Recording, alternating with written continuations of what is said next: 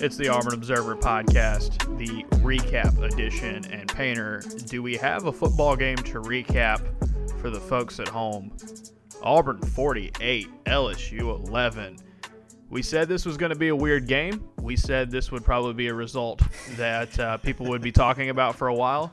And I, I honestly think, Painter, when, when we were expecting a weird result, the most Auburn thing on Halloween possible was to just blow the doors off of LSU absolutely wonderful game. The most fun I've had in years watching a route. And I must say, the boys deserve a lot of praise. The coaching staff, shout out to them, absolutely worked that LSU team. Yeah, eh, no doubt about it. They they played extremely well against LSU on both sides of the ball. And you know the funny thing about this game was you get to the end of the first quarter, weren't very many big plays very much a like a back and forth little like tug of war at the line of scrimmage. Some good punting. Some really good punting, and then you're sitting there thinking, okay, this might look like an LSU Auburn game of the past. Like this was going to be a classic Auburn LSU game.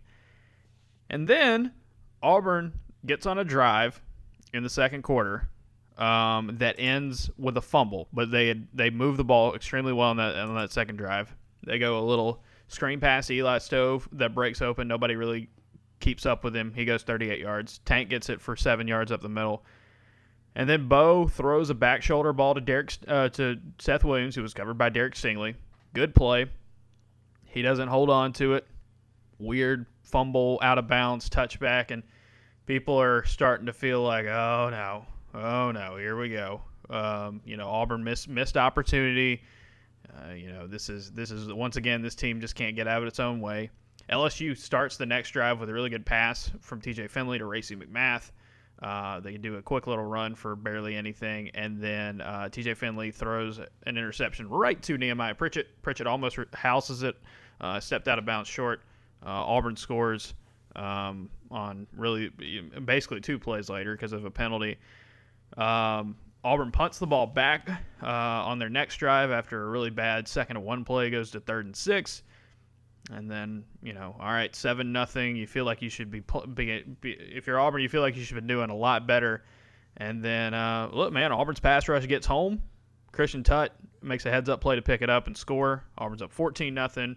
LSU gives the ball back up. Auburn drives 99 yards uh, on LSU to go up 21 nothing.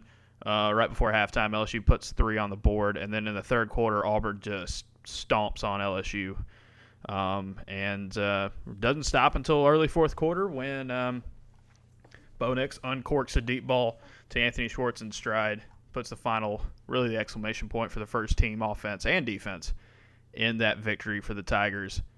Um, look, I, I think mean, looking this... back, like the the drives to me that made this game are the defensive stop uh, or the forced turnover after Seth's fumble because I felt like mm-hmm. um, I was very much in the camp going, all right, LSU is going to get this together. Auburn has got to be cleaner in this game. And then the other part was that tank run to get Auburn out of the end zone and then eventual drive. I felt like, okay, this is a little bit different than some games we've seen from Auburn in the past where they were able to strongly close a half.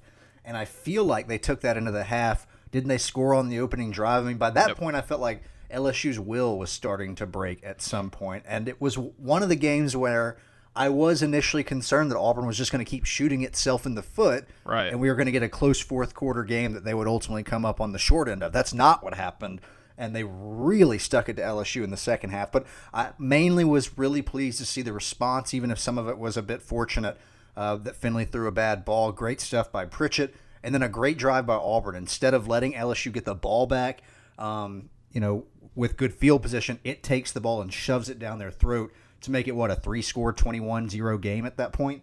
Yeah, here are the drives after uh, really first quarter. You know, four punts back and forth. LSU misses a long field goal. Auburn fumbles for a touchback. Then it goes LSU intercept, interception, Auburn touchdown. LSU punt, Auburn punt. LSU fumble, Auburn returns it for a touchdown. LSU punt, Auburn touchdown, LSU field goal, Auburn touchdown, LSU interception, Auburn touchdown, LSU punt, Auburn touchdown, LSU punt, Auburn touchdown. Auburn, there was a stretch where they touched the ball eight times. I had their hands physically on the ball eight times and scored touchdowns on seven of them. Like that's that's your game. That's your game right there. That is an Auburn team not shooting itself in the foot, not um, having the little things pop up and get them. They really focused this week on finishing this team off. You know, the last three years, they've had three opportunities to beat LSU, and they let all three of them slip through their fingers. And so the coaching staff really harped on it this week for Auburn. You have to finish. When you have them uh, up against the wall, finish it off. Um, you know, don't don't let them sneak back in it. Alec Jackson said it best. He said, the message in the halftime locker room was keep our foot on their throats. And they did it. And they did it. And that was exactly what Auburn has been looking for for a while. And really, both sides of the ball got it done. And yeah, LSU might be bad. Like LSU might just not be like, oh, this is a hangover year. Like LSU just might be a bad football team this year. But you still have to go out and do this. And 37 well, they've points, also put up a lot of points on other people. Um, Right, I, yeah, I know that's- the, the that's outlier in the Mississippi State game, right? But um, They moved the ball defensively. You can you can quarrel with how good they've been under Bo Pelini this year, but I think offensively, given what they had to lose and how the numbers have looked, they've been pretty good. And it's Mm-hmm. been this Auburn team over the last couple of years that has been able to shut down their offense better than essentially any other team has. let's start there. You know, there's going to be a tendency, I think, for a lot of people to point to the offense. The offense was uh, you know, great for Auburn 300 passing yards, 200 plus rushing yards. Defensively, the goal coming into this game for Auburn, when you talk to players after the game and Gus Malzahn, goal was stop them from running the ball because they're going to try to do it to help out TJ Finley. And then when you get TJ Finley in opportunities to drop back, get after him. We talked about it on Thursday what was it going to be like if Auburn could pressure a true freshman quarterback for LSU away from home? It looked very much like what Auburn did six years ago against Brandon Harris. He was overwhelmed, you know, and I thought at first looked- he looked okay. Like I Yeah. thought it was going well initially, but then after the Tutt re- recover and Auburn's ability to essentially, I think, slam the door shut on this game, even if I didn't realize it at the time with that Right. touchdown right before the half, I felt like Auburn broke Finley in a way. Yeah, for sure. For sure. I mean, he was starting to airmail throws. You know, he was seeing Ghost out there for a little bit. It was it was a game I thought where Auburn did exactly what they needed to do. Here's the stat. LSU ran the ball. Take away the sacks. LSU ran the ball f- uh, for 57 yards, two and a half yards a carry. This is an Auburn team that last week got kind of torn up up front, some of it by design against the Ole Miss rushing attack. LSU was going to try to do it. Chris Curry, John Emery, they were going to try to run the ball against uh, against Auburn, and they could not do it. Emery, 2.3 yards a carry. Chris Curry, 2.7 yards a carry. I don't know what it says about me, but I did not expect Auburn's run defense to look like that. I don't think anybody really did heading into this game, but that was the focus. That was the emphasis. Like these guys challenged the defensive front after what happened last week, and, and really, we, we talked about it after the Ole Miss game.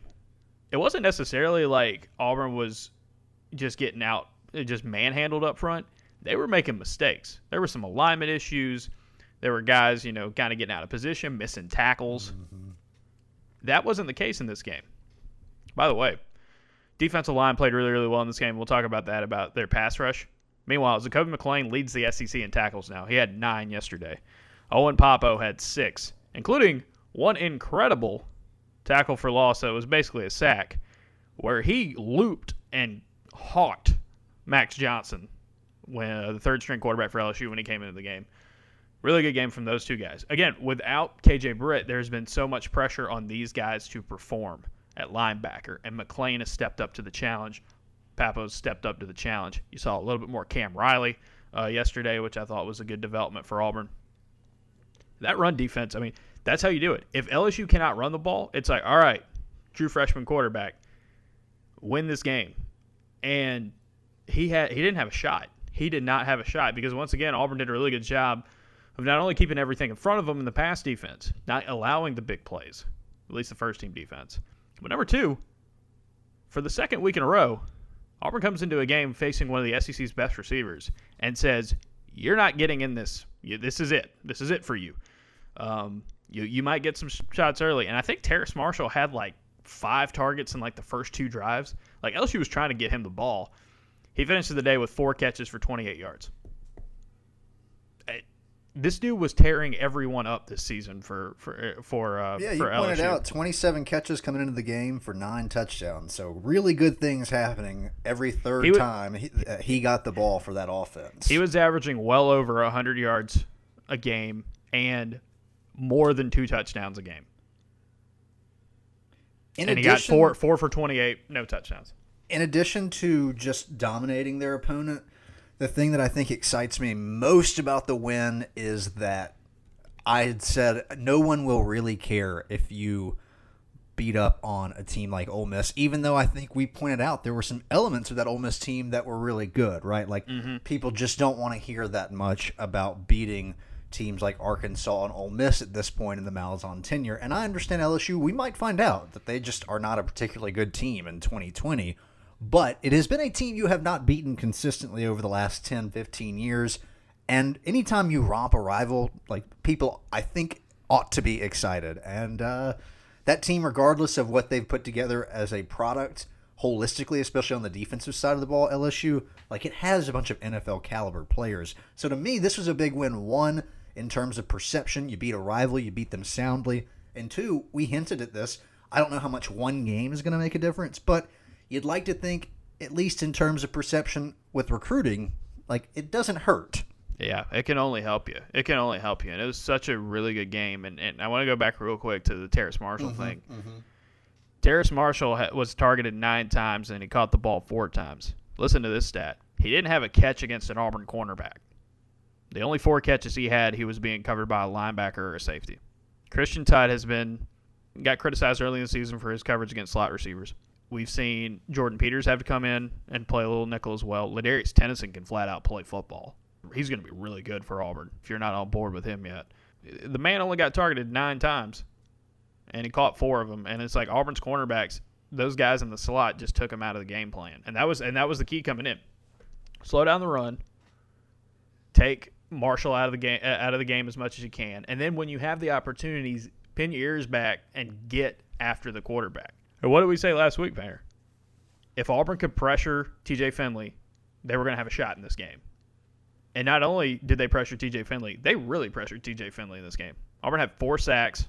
Not all of those on Finley. Some of them were on Max Johnson as well. Auburn had four sacks. They hurried him several times, forced him into mistakes, had a strip sack. I put the stat out on Twitter right before we started recording. Derek Hall rushed the passer 15 times Saturday. He pressured the quarterback five times. That is an absurd amount of pressure. Like, that is efficient get after the quarterback. And we said it. This was a perfect time for Auburn to get a breakout game from somebody on the defensive line in pass rush. Derek Brown, uh, Derek, sorry, Derek, Derek Hall did it. Big Cat Bryant got after the quarterback a little bit more. Colby Wooden continued to get after the quarterback, but man, Hall two sacks in the first half, including the big one that you know that that strip sack where the feeling in the stadium after that one was like, oh, Auburn might not just win this game, Auburn might crush this team.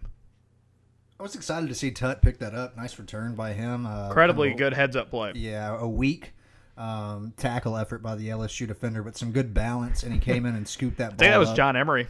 Yeah, like I, I was excited for Tutt because of what you said. In part, he had had a rough start to the season, and some people had taken shots at him, uh, and it seems like he has a picked up his performance, and b it was nice for him to have a uh, defensive touchdown. Man, what a dominant performance on both sides of the ball. Like, I don't think going into this game I had a whole lot of reason to expect Auburn's pass rush to look the way it did. I, I was skeptical, in fact, that they were going to be able to put the pressure required to make Finley uncomfortable for four quarters. They did that, obviously. And the other thing I was concerned about, you know, could Auburn execute? Could they be better consistently than LSU at executing? And for a moment, especially after that Seth fumble, I thought, uh oh, here it comes again. But uh, that ended up not being a problem at all. the second interception of the game there in the third quarter comes off of pass rush. That was, I believe, Daquan Newkirk getting after. Uh, wait, the pocket collapsed quickly. Finley ball gets batted up in the air. Big Cat Bryant picks it off. By the way, Big Cat Bryant has uh, twice as many career interceptions as Noah Igbinoghene did in his career at Auburn. Friend of the program, I retweeted it yesterday. I'm sorry, I'm blanking on the name. James Jones, that's who it was. Pointed out he has two more interceptions than uh than Chris Davis had in his Auburn career. So, but yeah, heads up play by those guys. It's just that defensive line got uh, got after it. Um, yesterday I was covering uh, the game for the Associated Press because uh, their Alabama writer John Zenor was at Alabama's game because it's one of the few times where Alabama and Auburn play, both play at home on the mm-hmm. on the same day. So I was doing that. I had to put quotes in from LSU into my, my, my gamer, so I had to go listen to that press conference while bet that the, was depressing. While the rest of that beat, rest of our beat, took care of it, and they helped me out with, with quotes and, and audio and stuff like that. So I appreciate those guys for for that supremely. They had uh, their starting center after the game talking, and he said, uh, "We got punched in the face I mean, we got absolutely killed. Well, there was literally a video of that also happening, but I don't Woo! think that's what he meant. There was literally like that uh, was embarrassing, and not for the Auburn offensive lineman because the Auburn offensive lineman looked like manly men. Uh, but this LSU offensive line just couldn't run the ball, and, and Coach O said it after the game. He's like, "We tried," and he's like, "He's like, I, he's like, I don't get it. Like, we saw other teams block their defensive front. We could not block them today." And so for Auburn, it's like this is this is where we we talk about it. Remember how everybody was real distraught a couple weeks ago after the South Carolina loss, and like there were. I think fairly, I fairly, mean, that... fairly, yes, absolutely fairly. But the thing is, is that we had we kind of said, you know, Auburn has the potential to get better as the season goes on. Yes, you want to start quicker, and the whole thing about being a work in progress and you know getting off to a slow start yeah, that was frustrating. I know, especially on the offensive side for Auburn fans. But like this team, the amount of youth it has out there, the amount of first-time starters or key contributors they have on this team, this team had a potential to get better as the season goes on. And yesterday, they put it all together. They put it all together because it's week to week, right? Like, oh, yeah, look, at, look at college about, football this year. Yeah, you had a tweet about it yesterday where you joked, you know, teams are looking different week to week, and uh, as it tends to happen more so than in professional football, right? Like these guys are often less consistent. Clemson got the scare of a lifetime against Boston College. Yeah, yesterday. I thought they were just going to wax Boston College. I was fully on board. They were the 31 points favorites, even without Trevor. Yeah, that, that was my thing. Was everyone was making a big deal about Trevor Lawrence, and I was like, I, their team is so much better. It, all you're going to find out is that their backup is also really good. That's not what happened. I mean, yeah, it Michi- was a close game. Michigan averaged more yards per play than any other team in college football last week. And then they lose to a Michigan State team Amazing. that got worked by Rutgers. Amazing. Shout out to Mel Tucker. Right? So it, it happens. It happens. Like, yes, LSU hammered a South Carolina team that Auburn lost to. But remember, Auburn lost that game, and they would love to have it back. Auburn lost that game because they threw three interceptions in their own territory. That was the reason why they lost the game. They didn't get outplayed by South Carolina. They didn't get dominated by South Carolina. Now, South Carolina did – play a lot more evenly than LSU did for sure, but it was their mistakes. You cut those down, you have an opportunity to, to make things happen, right? Yeah, it's, it's to, to, Texas to, looks hor- Texas looks horrible one week and then beats Oklahoma State another week. Like it's just this year specifically in college football is going to be super unpredictable, and that plays to Auburn's benefit right now, especially with the amount of youth they have um, in, in in starting roles and, and key roles for the first time on both sides of the ball. I'm curious to see what they do with this time off, and you know, eventually we'll get into the Mississippi State game when the time is right. But I would love to see this in multiple games where they're just. It was complete. It was a complete game, and I think that there have not been a lot of those for Auburn, even though they've been a good team in recent years. I don't feel like we've gotten both sides of the ball playing to their level of potential at the same time, and that is what I think we got and the result was pretty awesome. Even if you're convincing yourself right now, well, maybe LSU isn't as good as we might have thought. Yeah, no, LSU is not as good as they thought. Um, but like if they can do that against Mississippi State and Tennessee, I don't really care. You know, like my my expectation is is not for them to beat Alabama this year, just for them to be more competitive. I thought it might be a bloodbath two weeks ago. Right now, I'm thinking it could be a fun game, even if Alabama's going to be the better team in that game. Right. Yeah. For for sure. For sure. And, and, and like LSU's got some real issues. Like Bo Pelini, I can't imagine he'll be there next year, right, Ferg? No, and, and like after the game, the LSU beat was like, "All right, are you gonna keep this dude around?" And he it, it, and Orgeron made it sound like he was gonna keep him on for the rest of the season, and they were gonna evaluate after the season. He felt felt like you should get that, but man, it's just rough. It is just really really rough. Last word on Auburn's defense, where he switched uh, switched to the offense side of the ball. Um, Kevin Steele, man, he he figures them out. Like this LSU team was moving the ball against pretty much everybody they played this season, right?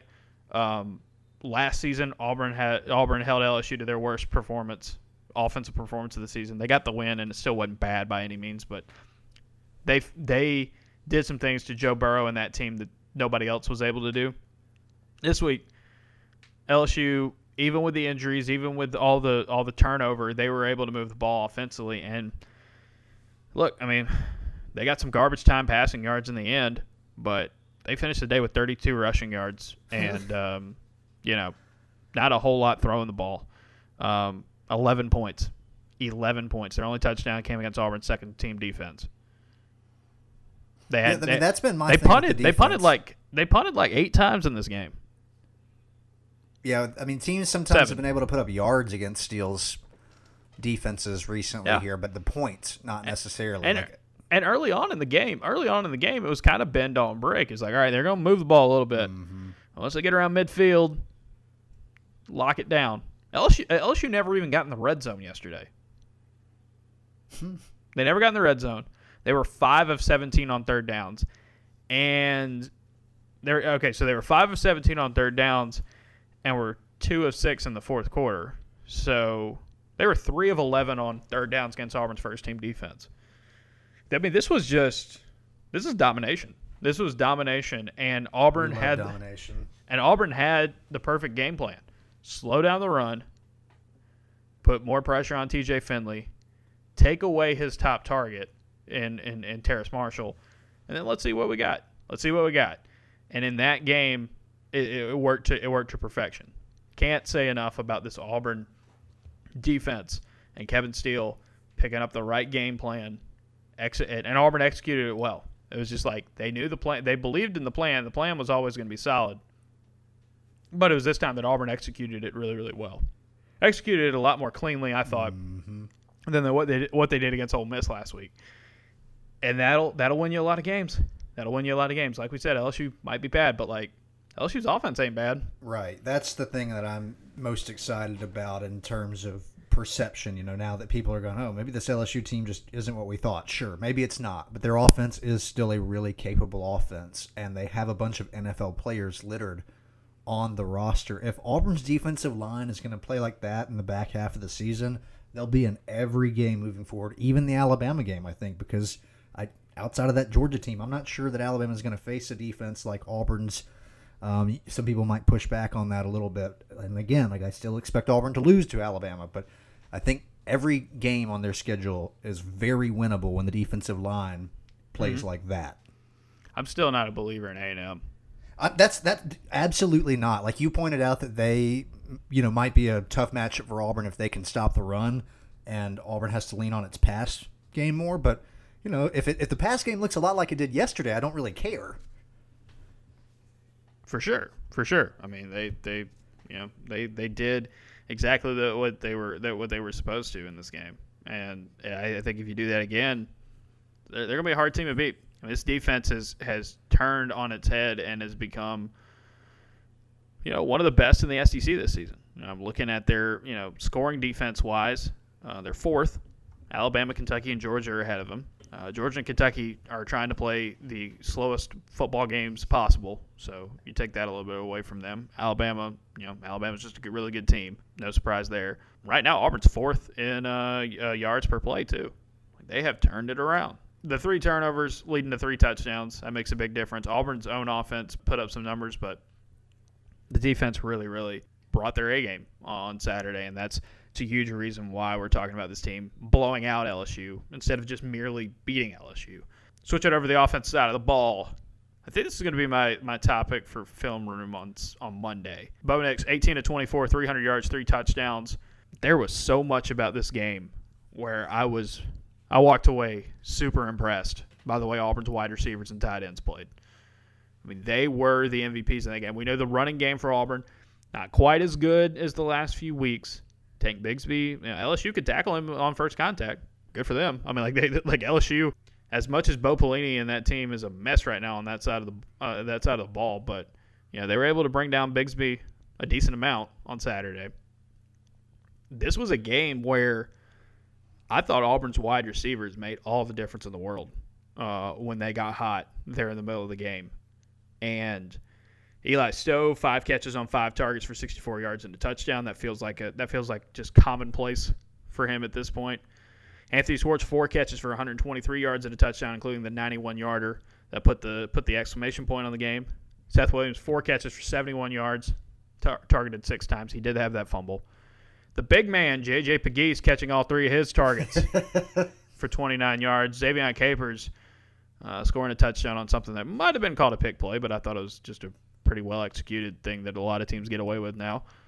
Um, yeah, I mean this was a this was uh, your big three, and then throw in Capers and Pegues stepped up in a big way. And uh, shout out also to Kobe Hudson uh, and Caylin Newton, I think, getting on the field a little bit and, and really making a big difference with their blocking as well. Two things I was most concerned about. We hit on one of them Auburn's ability to consistently rush the passer. They were able to make TJ Finley's life difficult. The other thing I was skeptical about how good could the pass offense look in the second half of the season. We just had not seen consistent play. Uh, but hey, Bo Nix was at home, and the this I don't even know how much. I mean, we could talk about Bo Nix because I think he had a good game too, right? But the wide receivers, to me, took this team to the next level, and we had expected that on some level heading into the year, right? That's where a lot of your experience was on the offensive side of the ball, and I had been disappointed to this point to see the ball going to Seth so much. They spread it around. Cannot say enough good things about the wide receiver group. Eli Stove is just, I mean, I, I you have a hard time finding a more consistent receiver in the SEC uh, this season. He leads the league in catch rate. He was five for five yesterday. Had a big play on the screen. Um, he just, I mean, he he had a third down catch to move the chains. He's just Mr. Consistency. And there were a couple times uh, yesterday where they used him. And Painter, I know you'll get excited when I hear when I say this. They used him like our guy Ryan Davis, motioning him that that that pseudo H back position they used to run Ryan out of and let do those little flare screens out of it, and just saying like, hey, let's give him a short yardage look. Let's throw the ball to him. He'll get open. He's gonna make. He's gonna have sure hands when he gets open. And I think that's that's Stove's role, man. He doesn't probably necessarily need to be like Ryan Davis and catch the ball 15 times a game. I think that role fits him really, really well, and you saw that yesterday. Yeah, inject everything they did in that game plan with Eli directly into my veins for the rest of the season. Until someone figures out a way to do something about it, I hope that they continue to go to that well. Go and go often, coaching staff. Also tweeted this on uh, uh on Sunday. If there's anyone still out there that just looks at Anthony Schwartz and says, "Oh, he's he's just really fast," you better start respecting this this guy because he is an all around receiver. He had that early third down conversion that Auburn had where he left his man in the dust on the cut. Beautiful route. Executed it well. His hands have been super reliable this season. He had some drops maybe a little bit earlier in the year, but recently he's been able to catch the ball extremely well. They've been going to him more on third downs. Bo Nix is relying on him more. And then, of course, when you take advantage of some confused coverage, you can call a shot play to him, and guess what? He's still They faster. connected. He's still faster than ev- anyone on the field, and that was a beautiful ball from Bo Nix as well. Yes. Man, Schwartz, I mean, he's an all-around receiver. Treat him like you treat Seth Williams. Right? Seth Williams is more of the 50-50 guy, and I get that he makes some plays up in the air that nobody else really can. Schwartz is hard to cover. They're using him in a variety of ways this season that I think can only be described as big time for this Auburn team. This is a, a welcome development. And then you have a guy in Seth Williams who there was one deep shot to him early in double coverage that Bo probably shouldn't have thrown. You know, he had the fumble. Again, once again, use him over the middle of the field. You know, don't necessarily rely on him to just catch the deeper pass. Now, he did have a couple couple of back shoulder catches against Derek Stingley. And there was this there was this thing going into the game where he's like, all right, if Bo locks on to Seth, Derek Stingley's still really really good. Bo was very decisive and calculated on when he threw the ball to Seth and when he challenged Derek Stingley because Derek Stingley's really good. And Stingley had a lot of success yesterday, I think, in covering guys for Auburn, but he didn't lock everybody down and shut them all down. The the faith he is that Bo Nix is showing in Eli Stove and Anthony Schwartz over these last few weeks is such a great sign for the future of this of this passing attack. And then it always helps to have a guy like Seth Williams, who when he when you give him his opportunities, he, will he'll make the most of them. And take away that fumble, you're talking about a great day for for Seth Williams. If the receiving corps is going to play like that for the rest of the year, much like that pass rush that we got from Auburn's defensive line, they will be in every game. They may win every game with the exception of Alabama because I'm not very confident that any team on Auburn's schedule will will be beating Auburn when they play like that. Such a dominant performance. I, I don't have anything bad to say in particular about the offense. Like I'm sure there were some missed opportunities going back and watching film. Like what areas would you say, hey, they could actually have done this a little bit better on the offense side of the ball because it's hard to complain very much there were a couple of you know second down plays that got him behind the chains and stalled mm-hmm. out some drives but they were minimal. There were some misconnections. I, Capers was getting open a little bit deep. There was, you know, he wasn't quite, he doesn't quite have the timing down yet with Capers. Okay. They scored pretty much every time they touched the ball in the second and third quarter. You can't really, you can't really complain too much about that that crew. Well, much much like the defense in, in that Ole Miss game to this game, and some of the mistakes that they made in alignment and mistackling, et cetera. If they clean up some of their execution it's like, oh, holding that Ole Miss offense to 28 points is not anything to scoff at, but it could have been better, right? And I think you could say the same thing in the offense's performance. It's like nothing to scoff at the performance they had, but also if you want to take that next step and be a more consistent program that's in the elite tier as the season goes on, they will correct those things. If they can correct those those little errors, it puts them in a position to win all of their games here on out. I know that people aren't going to want to hear that. Again, I'm going to keep adding the caveat that it probably won't include Alabama, but if if we get more games from Auburn like that, they are not losing to any of the teams on their schedule. The other thing that that struck me about this game, like we knew the plan going in for Bo Nix. Nix had a couple of really good set your feet, throw the ball. You know, drop. He didn't drop back a ton. I think he only threw. He he dropped back eleven times, threw it six times, scrambled five times. By the way, his scrambling is. If that pass protection, I mean the pass protection held up really well. Remember, we we had coming in this game LSU's going to try to get after Bo Nix. And Nix scrambled, I believe it was six times in that game for 54 yards in total. Very effective. So, like, LSU pressured him. Didn't pressure him a ton. But when he did, he was able to escape and make things happen. And not all those scrambles were, oh, somebody got beat up front and he took off. Maybe sometimes it's just, okay, nobody's open, or wow, look at that lane. Look how much space is there. I'm going to run. But the thing with Bo is that you came into this game knowing that you weren't going to get a ton of time to throw the ball with the way LSU rushes the passer. And so what Auburn did is they said, all right, wide receivers, go make plays. Eli, Schwartz, Seth, JJ Pegues. He had three catches for 29 yards in that game. Very effective. That, that That's a game where it's like, we're going to get the ball out of Bo Nix's hands very quickly. We're not going to open him up to the pass rush, and it's going to be on the wide receivers to make plays after the catch. And that's twofold. One, the guy who has the ball in his hands has to make plays, right? He's got to he's got to, you know, get the yardage. But number 2, the guys on the outside, especially on those screens, have to block better. And screens and sweeps were something we had not seen Auburn do very much this season successfully. That they, they kept going to them, but they weren't really working super well. Yesterday, they hit screens like crazy on this team. Um, they called nine, it was seven screens for 99 yards. That's 14.14 yards per screen pass. Um, that was almost triple their average heading into this heading into this game. Make plays after the catch, and then guys on the outside have to block well, right? I saw Seth Williams, I saw Eli Stove, I saw Anthony Schwartz, especially especially uh, especially uh, Williams was the one who stood out to me most. I saw Kobe Hudson. I saw Xavier Cape. Look, Kobe Hudson did not get a ball thrown his way on Saturday. Yet this man is blocking for his life out there and doing a really, really good job. And without Shedrick Jackson, because he's hurt right now, you need a guy to do that. Hudson did that to to to a really good success. And then you have on top of that John Samuel Shenker. Again, not targeted, still blocking his tail off out there. JJ McGee's getting a little bit more involved in the in the in the in the receiving game because, as we can tell, uh, it's hard to bring him down. Still blocking his tail off, you know, when he when he's not getting the ball. Same thing goes for Luke Deal. Luke Deal played a really good game blocking on the outside, and those little things spring big plays. You look at all the screens and the sweeps and the plays of the outside.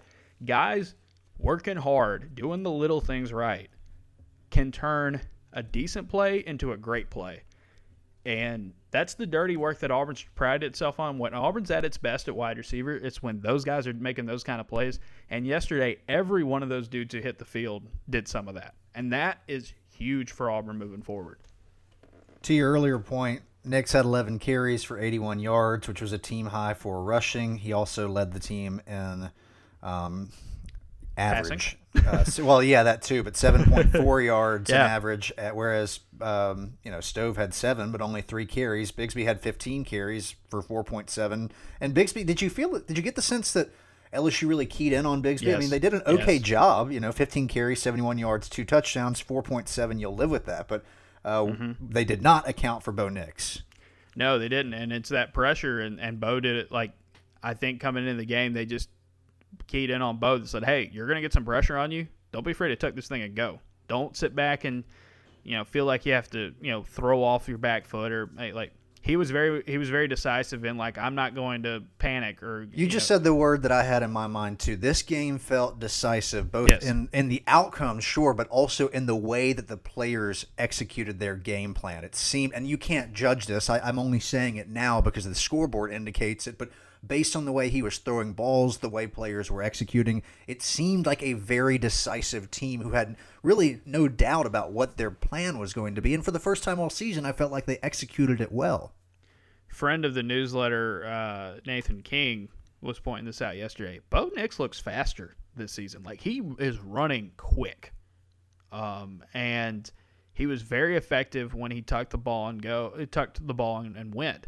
Um, that was that was the big thing for me in that game is that if you're gonna run, run, and he's very he, he, he's very um, very perceptive when he runs. He's got really good vision. He weaves his way out of trouble a lot. Um, tries to minimize get, taking hits. You know, in that game, he didn't really get hit a ton. Uh, so like everybody was saying, you know, after the game, there's there I saw some people say, oh, you can't can't rely on him running the ball this much.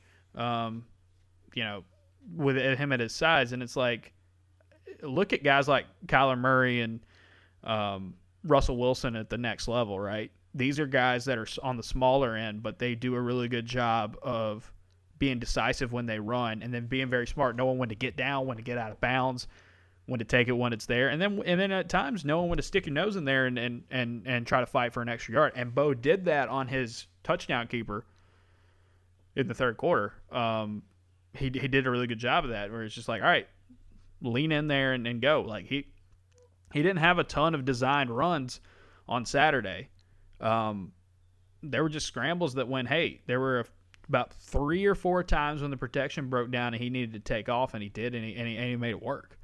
And if Nix is decisive that way, right, and he's making smart decisions quickly, and he's getting the ball out of his hands quickly, and his receivers are making plays and doing all the little things right, this is this could be a pretty potent offense. This could be a pretty potent offense. Now, it all comes with a caveat. LSU's defense is bad. I think outside of their pass rush and Derek Stingley, you can say that their defense is bad.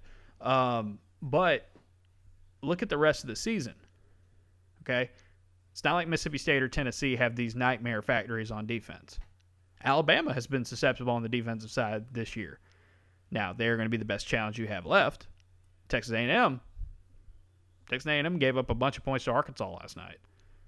So it's it, it, yes, beating up on a bad team on a bad defense like you did last week against Ole Miss is not necessarily a sign that everything is fixed and Auburn's back where they need to be 100%. However, look at the look at the SEC this season. Defense is down. So you got to you got to take these shots when you can. I don't really know where to go from there. Like this is the type of game when I envisioned the best case scenario, essentially going into the Georgia game, where I was like, all right, can this team take a step forward? Will the offense be better? All of those things we projected for I don't know, eight months. Like it started to Yeah. come together in this game, both on the offensive and defensive side of the ball. And of course, for offense, like that was the thing we were most concerned about. And then the defense gave me a little bit more worry than I thought, especially with its pass rush. And they made Finley's life horrible. So I don't know if we'll get it, you know, their next matchup. But if they do, I think they're absolutely going to make life miserable for uh, Mississippi State. It's going to be a very fun game for me and a very not fun game for people in Starkville. I, I, I would I would tend to agree there uh, for sure. One thing I also want to bring up about the offense. Again, yes, this is LSU, and yes, it was Ole Miss last week. But Gus Malzahn said something after the game that stuck out to me. And after going back and watching the offensive plays on on uh, from Saturday, I really, you know, it really it really stood out to me as well. Um, let's let me get let me get to the uh, let me get to the quote. um, this is about Bo Nix. He was like, uh, you know, Nix was very calm in the pocket. He stayed in, and that's something that Chad has been working on really hard with him. I'm really proud of Chad Morris too. You can see this offense coming together like he envisioned. We played a complete game. This is this offense. It's taken a while for it to come together, and again, that will frustrate Auburn fans, and I get that but this offense is very much looking like the marriage of Chad Morris and Gus Malzahn concepts, beliefs, whatever that made sense coming into it, right? Not necessarily let's throw the ball 50 times a game. And not necessarily let's run it back to the 2013 2014 offense, but it's a marriage, right? Zone, gap, running game, back and forth, being effective. They've run the ball for over 200 yards each of the last four weeks.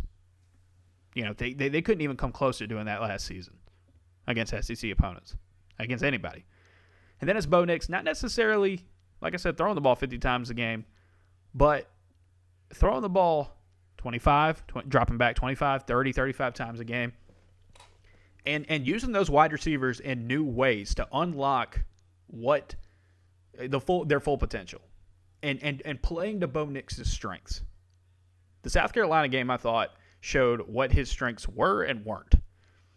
And over the last couple weeks, they've really consolidated that into what his strengths are. Pairing that with a rush, rushing attack that is has improved this season. And I think it's just these wide receivers are starting to get really, really more involved and use them in a variety of ways. There are some concepts and there are some plays being thrown out there, especially on third downs, especially in red zone situations, that we have not seen from Auburn in the past. It is the Chad Morris effect. However, that has been married with a running game that is very Malzahn ish. And again, it's not necessarily Clemson or Ohio State or Alabama on offense, but it's a step in the right direction. And I think it's, I think it, I mean, Painter, you, you as a, as a fan, I, I can imagine that you were very pleased with what you saw from this offense yesterday. Not just in execution, but with the way Auburn decided to attack. It was a smart game plan that they that they really executed well. It's the most complete game. I keep going back to that because that's all I could think about was, oh, they played four really good quarters. Oh, they closed out a half. Oh, they did make a mistake. And instead of letting that create what seems to be more mistakes, they created a turnover of their own. A little bit of good fortune, I suppose, too, is a badly thrown ball. But nonetheless, they did things like executing, out executing the other team. They did things like take momentum into the halftime, even if that's a subjective thing to say. They came out of the half and basically closed the door on LSU. So, like, it was everything I wanted, both tangibly in terms of the way they out executed their opponent, the way it looked good on both sides of the ball. Shout out to Anders Carlson for a great Yeah, tackle. I'm, I'm glad, I'm glad you brought that up because I wanted to. I wanted to. the entire game. I think if LSU can get some points on the board right there. Let's let's talk for the next 45 minutes on Anders Carlson breaking down and tackling a guy in, in the open field. No, it's just that was huge. You're absolutely right. You know, Auburn goes up. Uh, Auburn goes up 21 nothing, and it, it was like, oh, here comes here comes LSU. Here's a chance, you know, to break off a big play to get out of angle. And Anders Carlson broke down and hit the dude. I mean, like, I made a joke on Twitter. You know, it was like I, I, I did feel like he, you know, being a former soccer player, um, he might go. You know, Painter, you probably you probably experienced a couple of these in your day. Uh, I thought he was going to come in if he's going to do the tackle. He's going to go slide in, studs up, and just fu- pull red card. But it's you know legal in football. Just clean him up. But no, man, he got him, and that saved four points. You know, that's the difference between Auburn going to the locker room up twenty-one to th- seven, and then it's 21 to 3. Now, LSU got into field goal range. It was a good return. They got into field goal range. They hit a long field goal, 50 yard from Cade York. And, but you're absolutely right. That was a that was that was another point of like, don't let up. Do not let them weasel their way back into the game. You've done this the last three years, and you know you know how painful that is. Keep your foot on their neck, and they did. Yeah, that's the happiest I've felt.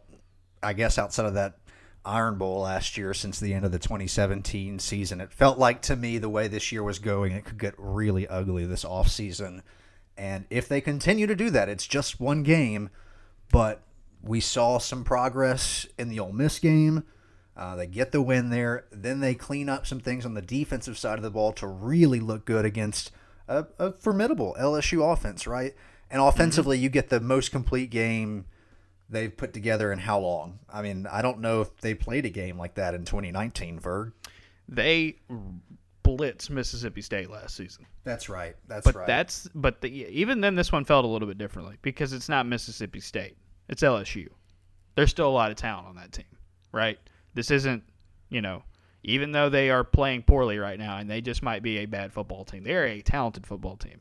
Very big difference between the talent on the defensive side of the ball at Mississippi State last season and the and the talent on the defensive side of the ball at, at LSU this year. Night and day, I think. Um, but yeah, you're absolutely right, Painter. This is a this is a game where Auburn fans can say it's a complete game, and it's just like for Gus Malzahn, it's a relief, right? If you go and get hammered to Alabama by the end of the year and you finish, you know, with four losses or whatever, people are going to be upset still. The the, mem- the the good feelings and memories of this game will fade away, right? But it's a win over LSU. It's a win over a rival. You end a streak, and it was the it was the team that had been like you're you know what what has been the big thing with Gus Malzahn's teams in the past that that people have harped on the most is like they can't put it all together. And LSU, the LSU series has been the obvious egg. It's like, can you finish a game? Can you just put it out of reach? You know, can you find the kill shot? And even in 2020, they had not been able to find the kill shot, and they couldn't do it against South Carolina or Arkansas, right? Instead, they do it this time, and it's a win over LSU. It's a win over one of your top three rivals that has to ease some pressure off of off of Gus Malzahn in terms of how he feels moving forward, how this program feels moving forward. Because this, I mean, this locker room never gave up on each other, and they're continuing to be a very tight knit group. You see the videos and the pictures from the celebration after the game. I mean, these guys are jacked to at this point. Now they're hitting into an off week. Like we talked about it heading into this week, Painter. Think about the gap between four and two, and three and three, heading into this off week all right, now let's think about the gap between three and three, and then this current four and two. When when you're not just, oh, we squeaked by because the you know the officials um, gave Auburn a win. It's no, you're four and two because you beat the absolute brakes off of LSU. It's night and day. The, the, the difference in the feel inside the program. I mean, it, it's it's just only improving, and I think now some of the noise outside of the program has to be quiet for at least a couple of weeks, right? It would be hard to imagine uh, anything different, right? Because now you go into a bye week or an off week, and you know Malzahn's teams have generally been very good coming off of those. I think they're going to beat up Mississippi State. I'd love to see them take out some anger on UT. I know some of the guys weren't on the team when they lost in 2018, but uh, that's an important one to me for my own pride and ego. And I don't think either of those teams are very good. Can you put together three straight games where offensively and defensively you're working well together, where you're executing and out executing your opponent? I mean, if we get more games like that, I don't care who's on the schedule outside of Alabama, they will win all of their games with with the exception of probably the Iron Bowl if that is what we're looking at. And that's basically what I thought this team could be heading into 2020. I was very disappointed through the first half of the season when that's not what we got. Mm-hmm. Yeah. So I mean, this could be a team that that turns the corner, and and I mean, you're absolutely right, Painter. If they play like this for the rest of the season, they'll play a competitive game against Alabama, and they will beat everyone else. I agree. I agree. If they play like they did yesterday, for sure. Um, yeah, and you got to say, just all the feeling around the program, it just feels a lot better. And this is you just went through six games of SEC play. You got thrown into a trash compactor in week two against Georgia You blew a game you had no business losing in, in, in, in to South Carolina, and you're still four and two, right? You're still four and two at this point. Um, you have to heal up. You have to rest up. We will see what the status of of uh, Jamien Sherwood. If there was any bad news yesterday, it was Jamien Sherwood going down. Came back out of the locker room on crutches. Uh, Gus Malzahn speaks later tonight on Sunday night, so maybe there'll be an update uh, around then on his status. But you got to heal up. You got to give these guys some rest, because um, especially the dudes at the line of scrimmage, they deserve a break because they didn't just beat LSU up front; they whooped LSU up front, both sides of the ball. Offensive line did their job, defensive line did their job, and did it really, really well. And that's how you take a game. That, that that's how you turn, as I wrote in the observations on Sunday morning. That's how you turn a game that goes from oh that's probably a solid win for you to oh that is a blowout. You don't just win up front. You just don't get the edge up front. You take it by force and you dominate them up front. And, and it can never. a big thing. It can never be the same as 2013. I think in part because the year before was so bad as a backdrop. But the turnaround in 2013, I think, was very noticeable oddly enough, in a win over Ole Miss, right, and then especially in a big win against Texas A&M. And to some extent, this is different because you did get the win against Ole Miss this year, but then you're playing an LSU team. You know, both those teams are ranked back in 2013. Neither team was ranked in yesterday's game, but you absolutely throttled them. It's one in which if Auburn does what I think it's capable of and goes on to finish seven and three with only a loss to Alabama at this point in the season remaining, you go, okay, that was a pretty big, noticeable turning point for the season. Mm-hmm. mm-hmm. Yeah, yeah, I, I, agree. I agree. So this this could mean a lot for Auburn moving forward, and, and good that they get an off week because I mean this the the vibe inside this program is is is really good right now among the players and the coaches. And how, how could it not be after the way you played on Saturday against LSU? Now you get an off week. Now you get a chance to rest up, and then after that, play Mississippi State team that is reeling. And I think the only thing that you can really say about Mississippi State that might be a positive for them is that they do play Vanderbilt this week. So they might be able to get back on track. I think Vanderbilt Mississippi State could be one of the worst SEC games we have ever seen. I think there there is potential for that one to be very very very bad. Um, but good news, Auburn fans, is you don't have to watch it and uh, you don't have to. you can take a week off. You know, you can take you take a week off. I think next week the uh, Alabama, Auburn, and LSU are all off next week. I think, and I believe Tennessee might be as well. No, Tennessee was off this week. Uh, yeah, it's like Auburn, Alabama, and LSU are all off this week. It's Georgia, Florida week. So that'll be the the big one. But yeah, you know, really cool thing that the good week uh, good weekend to take take it all off. You know, hey, AEW's got a pay per view on on Saturday night. Watch that instead. I'm not the only one pointing this out. I don't know if the SEC will end up doing anything about it because there has been quite a lot of uh, frustration and anger. The Mullen and, thing, and, yeah, and pointing out the hypocrisy of Good of, Lord. of finding someone you know, and whatever, because the fines, all the coaches can afford the fines. They're mostly like slaps on the wrist to, you know, show the public. But like, if you're going to do the slaps on the wrist for the public for tweeting um, and correctly calling out your officials for incompetency, you should probably tell Dan Mullen to not do what he did in that. I guess we can call it a brawl, definitely a fight between Florida and Missouri going into the half. Yeah, and he's pumping up the crowd exactly. and, and going crazy, and he partly instigated the fight and and then this dork comes into the post game in a Darth Vader uh, costume. Like what? Like, bro, you were just like uh, out for blood at halftime, and then it's like, hey, hey guys, I'm, I'm it's just me. I'm Dan. Like, oh man, he's he's. Ugh. There are people on Twitter asking if we can get Ben Walk back on for uh, you know later in the week for some more um, for some more Dan Mullen slander. And you know what? We'll see. We'll see. We'll see what Ben's His, up we'll see what Ben's up to. We might we might do that a little bit.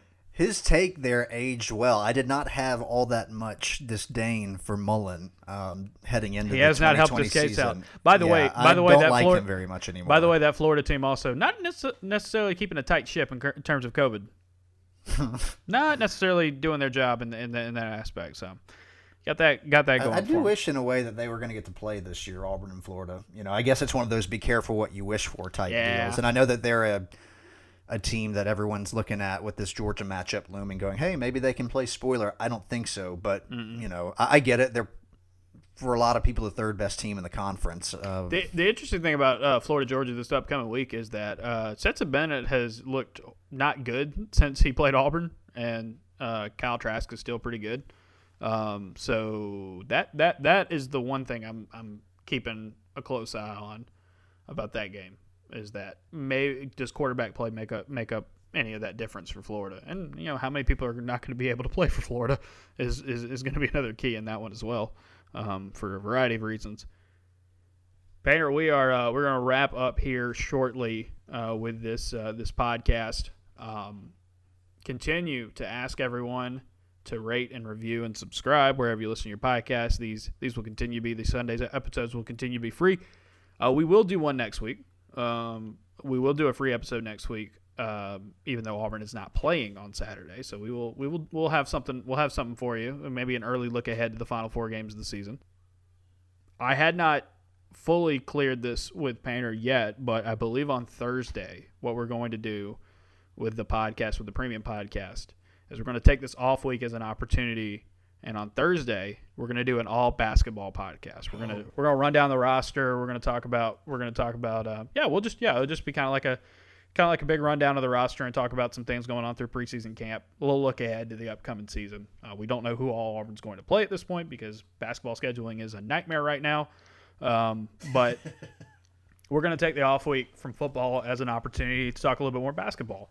And uh, people have been very, um, very uh, receptive of, of, of, basketball content on the Observer so far. So we're going to give you a premium basketball episode on uh, on Thursday this week. So keep an eye or ear, whatever whatever word, word is it for that.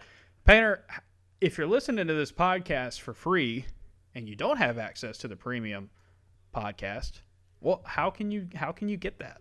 Ferg, I'm glad you asked. Of course, if you just get on the internet, the World Wide Web, and go to Auburn Observer, you Google that, Bing it, whatever works for you, it'll pop right up. About a cup of coffee a month is, is all it takes to get Ferg's good stories, plus the additional podcast, the premium podcast that drops Thursday afternoon. If you're already listening to those, please continue to rate, review, subscribe. That helps us tremendously. Yeah, you know, if it's worth uh, injecting a little Auburn football, Auburn basketball into your veins, I think Ferg's got you covered for what six dollars a month. You guys can handle that. And if not, hey, we appreciate having you here on Sunday with us. And as always, appreciate you guys tweeting at us, interacting with us, telling us where you agree, disagree. This has been a lot of fun, and this has definitely been the most fun I've had this season because uh, Auburn absolutely took it to a rival. And what are you going to say? I mean, like Gus Malzahn has not been good against LSU and Georgia, and I know that LSU is not the same team uh, that they've typically been,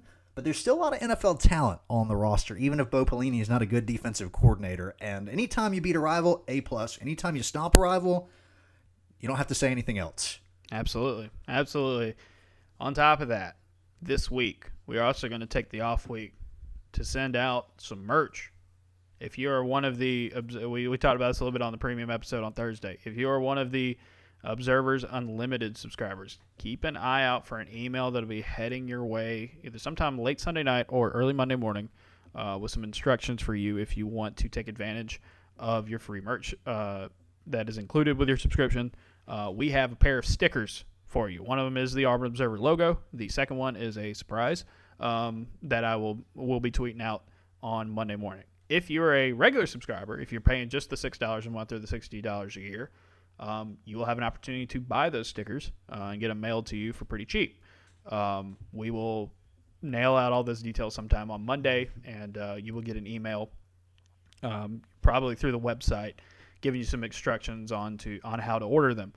Um, if you aren't even a subscriber and you just want the stickers, you know, if you if you if you're a free listener on, a, if you're just enjoying the podcast on Sundays, we appreciate every one of you do that. There's still quite a bit of you who are doing that, um, and we and we thank you for that. Yep. And and you know any sort of support uh, is big for us. And you just want the stickers, you will be able to uh, fill out that form as well. But for our people who are uh, the observers unlimited, who pay who pay more than the uh, six dollars a month or the sixty dollars a year plan, uh, you'll have an opportunity to get those stickers. Um, you'll get a special link to kind of uh, fill out a form to get those to you, and Painter and I will be sending those out uh, this week, and uh, we'll be doing it for the next couple weeks if you know you want to catch up. What we're probably going to do is For those of you who have to pay uh, for it, it's going to be very cheap. It'll just be basically just to cover the cost of uh, getting the stickers and sending them out. We're not trying to make money. We're not going to try to make a ton of money off of these. It's just going to be just a way to spread the spread the word, um, get the brand out there a little bit more. I've already started passing out some stickers around uh, to some people on the beat and some people here in town. Um, so, you know, those will be out there. Yeah, just stick them on wherever you like to put your stickers. You know, your car, your your your laptop cover. I'm a laptop guy. I'm a mean, laptop you, guy. you know, I'm a laptop guy as well. Um, so wherever wherever you uh, wherever you want to put them, just to just to get the word out there and get the get get the brand out there would be really really helpful. So what we'll probably do is um, once we get that once we get that sorted out, you can you'll be able to PayPal uh, me or uh, probably Venmo. We'll probably do those two options, uh, or you can just send a couple of bucks. Um, again, I'm not sure entirely sure what it will be, but it, I'm not. It's going to be less than five dollars, I would imagine. It's not. We're not going to try to. Yeah, eh, no more than five dollars. How about that? Um, but it'll probably be cheap. I have to run all the numbers and have to buy stamps. I don't think I've had to buy stamps in a very long time. When was the last time you needed to do that? Um, I usually just get them from my mother, which says Right. a lot about me. It's pretty telling, actually. Yeah, um, when I was in high school and I worked, uh, when I had to work at a at a pharmacy and we had to send mail out, I had to buy a lot of stamps. I don't know if there's anything much more soul crushing than what it is you said you were doing there. Uh, shout out to the people who give us our medicine because we need them, but I cannot fathom doing that job long term. So we appreciate That was my high school job. Yep, that was my high school job. Handing people their medicine. Uh, yeah, it was. Uh, Just like there were some other there were some there were some other weird retail aspects of that job that I won't get into over the air. I'll just say this: it was a pharmacy that was also a Radio Shack. So I don't don't even don't even want to dig into that that too much. Um, but yeah, we will send those out uh, by mail uh, sometime this week. So we will have the forms and the links. If you're a subscriber, you'll get an email about it. Anybody else, I will uh, I will tweet them out, and uh, sometime on Monday you'll be able to see them, and you'll get to you'll get to see what the two stickers are. But now one of them is a logo, and the other one um, a mantra. is is out there is out there, and so we're gonna give you we're gonna give you both of them. We just have to like buy envelopes and stamps, and you know figure out how, how much that is. Like I haven't I like eh, I'm, I'm having to start running through the numbers uh, in our head, but that's what that's how we're gonna spend our off week. We're gonna spend our off week doing that. We'll have some more Auburn football and Auburn basketball stuff coming up this week on AuburnObserver.com. We are not taking the off week off. We are going to put out a little more, maybe not as much as as we as as we've done the last few weeks. We'll take a little bit of a step back, but like we said, we'll continue to have stories. Film room coming out on Monday morning, uh, and then also on Thursday for sure, we're going to have a basketball only podcast looking ahead to the 2020-2021 season for Bruce Pearl's Tigers. I'm on Twitter at jfergusonau. He's on Twitter at paintsharpless Painter. You got any more final thoughts? Yeah, I guess I would ask you, what is your parting shot to the audience here? Because mine is is this. I know that there are some Auburn fans that are saying, "Hey, glad to have the win," and that's obviously the right tone to have. But I would add, uh, just like last week when Auburn beat Ole Miss, and Auburn fans have rightfully pointed out the inconsistency at times within Gus Malzahn's program, but he has been very consistent at beating Ole Miss. Okay, and so you have to give him credit, even if you don't want to, for being consistent in that specific area. The other thing I don't really want to hear a whole lot about, because Auburn has been pretty good at beating bad teams, not as good at beating those elite tier teams in your conference. Well, maybe LSU isn't elite this year. I think we can tell they're not. Mm-hmm. But if you're going to complain about not beating rivals, especially LSU and Georgia, the time to do that, the time to complain is not the day after your coach and his team beat a rival. Not only beat them, but beat them really badly. And a lot. My thing, my parting shot is is that this is proof that these are college football players in a pandemic year. They can't. Things are going to change. Things are going to vary. Just because they look bad at one point doesn't mean they're going to look bad forever. This Auburn team converted well on third downs, prevented third downs. Those are two problem areas for most of the year. They got after the quarterback. That was something they had not been able to do much of most of the season. They moved the ball efficiently. They kept their foot on their necks. They barely had any penalties for the second week in a row. They took care of the ball. These are all all those problem areas that we saw earlier in the season. A lot of them were checked off on on Saturday. It just goes to show you that this team can get better. So I get the frustration and I get and I get why people are, are upset from time, but enjoy it. This should be a lot of fun. Auburn got to play LSU this season, and they got to beat the tar out of them.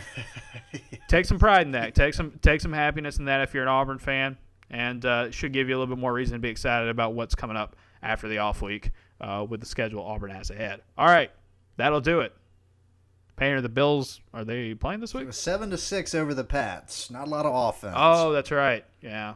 But Cam they Newton, do have Cam, the lead as we're as we're recording anyway. Cam Newton uh, has like no help around him in this game. Not having NFL draft picks around him at, at quarterback is kind of like he where he was at Auburn. So a bad turning back the clock for him. It's just happening ten years later. I am curious to see how we remember Cam Newton ten or fifteen years from now when he's out of the league and people remember that. Uh, right now, it's not looking like he's ever going to have a Super Bowl. Who knows how that'll go? But I think that when people do a deep dive on how bad some of his teams were some years, they will realize what a missed opportunity it was. And some of that's obviously the Patriots and their cap room and, and the limitations they had this offseason. But I have, uh, even as someone who wants the Bills to do well, have been disappointed at how things have shaken out for Cam. I'll say this people 10, 15, 20 years from now should at least be able to look back and see that Cam Newton had the greatest season ever for a college football quarterback. And you can take that one to the bank much like you can take Auburn 48, LSU 11. We will talk to you guys again talking hoops on Thursday for subscribers. Until then, adios. Go Bills.